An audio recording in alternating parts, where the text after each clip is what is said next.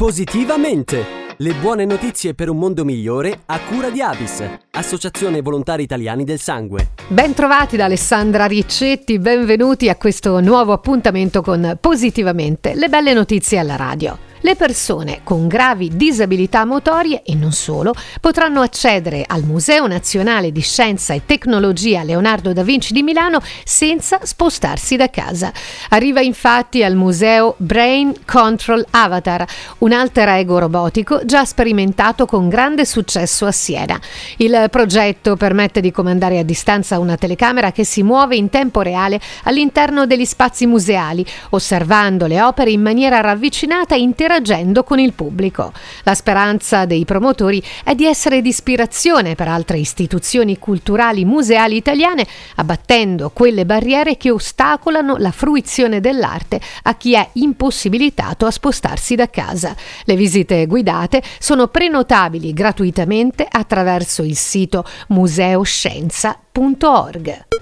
A Bologna, in zona Pilastro, nascerà un ambulatorio odontoiatrico solidale pensato per promuovere la salute orale tra le persone in condizione di disagio sociale e difficoltà economiche tali da impedire l'accesso a questo tipo di servizi.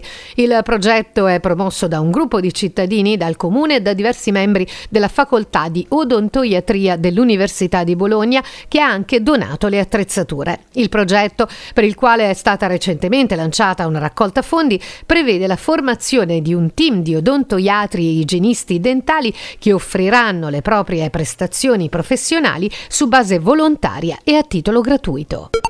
Al centro Paideia di Torino è nata la nuova stanza multisensoriale per il benessere dei bambini con disturbi del neurosviluppo, un luogo dove poter vivere momenti di relax e benessere, ma anche dove svolgere attività di conoscenza e di osservazione. La stanza permette di sperimentare un canale sensoriale alla volta, grazie a vari strumenti che stimolano la percezione visiva, tattile, uditiva e olfattiva.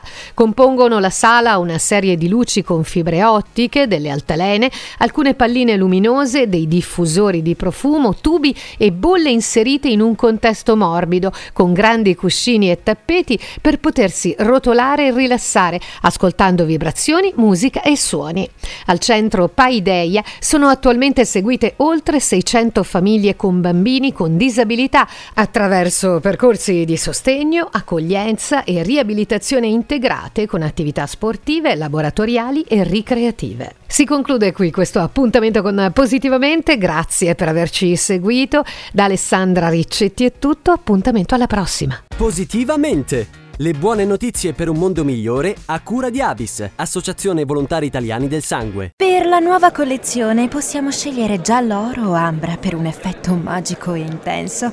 Non dimentichiamo giallo lime e crema, spettacolari. Sono tutte tonalità gialle. Eh sì, da quest'anno va di moda il giallo.